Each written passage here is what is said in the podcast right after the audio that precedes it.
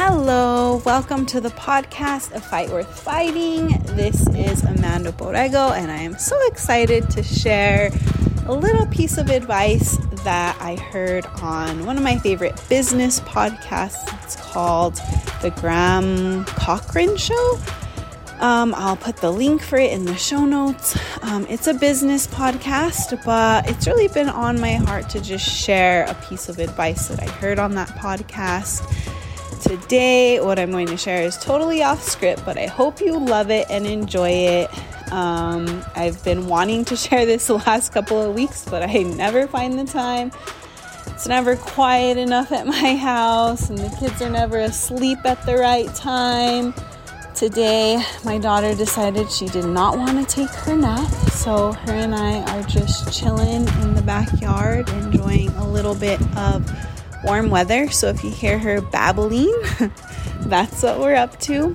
But um yeah, so this business podcast is one of my favorites, but he all he asks each guest at the end of every interview, he asks the guests if this was your last day on this earth, what would be your your last words to your kids? What advice would you leave your kids if it was the last thing you were ever going to say to them? And it's always so interesting what his guests share. But recently there was a man that came on and he didn't even hesitate. He said, Oh, I know exactly what I would leave my kids with because I tell them this every single night before I put them to bed. And he said, when I put them to bed, I pray with them, and the last thing I share, Blaze, no, no. Sorry, my dog's jumping on my little girl. Um, he said the last thing that I say to them before I put them to bed is, I want you to know, or he said, Do you know that no matter how many good things you do, I love you and my love is unconditional. And he said that his kids are a little bit older and that they say yes. And then he said that he tells them, and you also know that there's no bad thing, there's no amount of bad things that you can do that would make me love you any less, right? And they say yes. And then he asks them, You know who else loves you like this, right?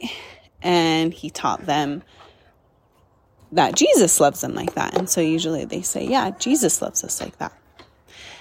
And so that philosophy has just provided so many sweet moments when I put my kids to bed. And my kids are still so little that they ask the funniest questions. And oftentimes I'll tell them, you know, there's no, there's not any there's no amount of bad things that you can do that can make me love you any less and they say they just nod their little heads and then i say and there's no amount of good things that you can do that would make me love you anymore. And they nod their little heads and i say and do you know who else loves you like this? And sometimes they say mom and i say yes. And sometimes they say jesus. And sometimes they say Uncle Drew or Grandma, whoever they spent time with that day. And um, then I always add one more thing and I just say, and Jesus loves you like this, and mom and dad love you like this because God knit you together. And I love you like this because of who God made you to be. And so I just thought that was some of the best parenting advice that I've ever heard and I wanted to share it with you all because it's provided so many sweet moments for us. And I've been putting it off and putting it off, like I told you, waiting for the the quiet time to get it done or the perfect time to get it done. But I really just wanted to share that in light of this post that I saw on Instagram today.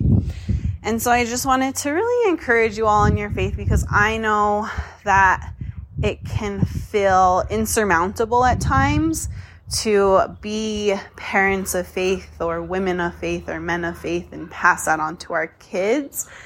But I just wanted to remind you that you are making all the difference in the world for your kids, and it might feel like it doesn't mean much.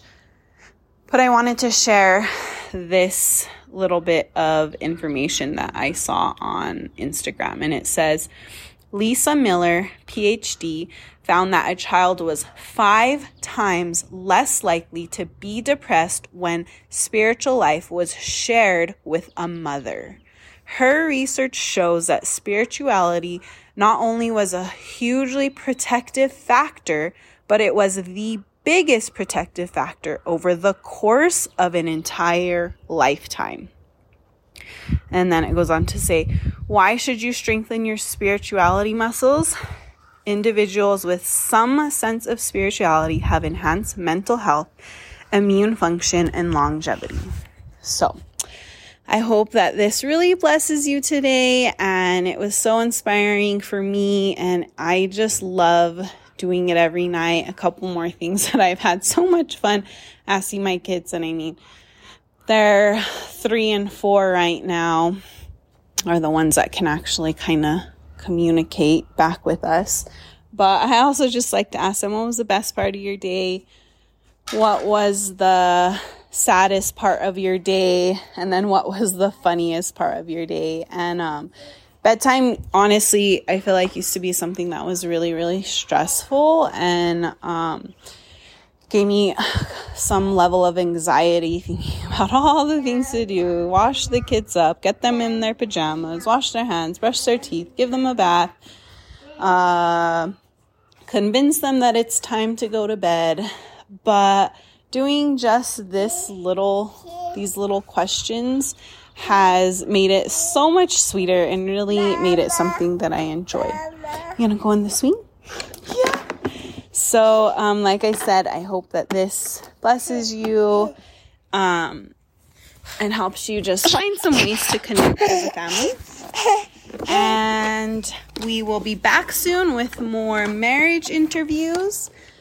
But in the meantime, if you're looking for some marriage advice, I encourage you to go back and listen to all of our previous interviews where we um, interview those with marriages who have stood the test of time and are here to share that it may not be easy, but it will be worth it.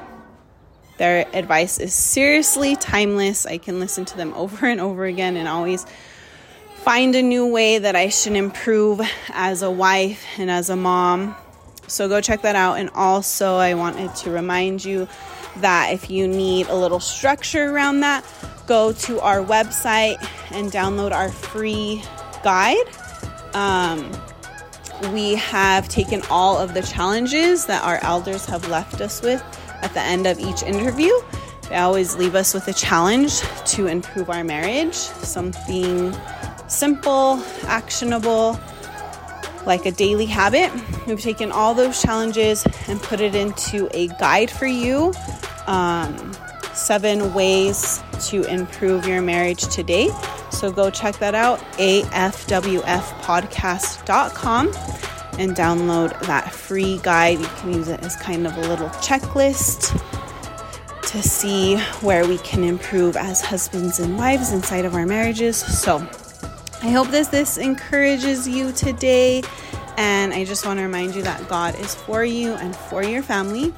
And I hope you make it the best day ever. Bye.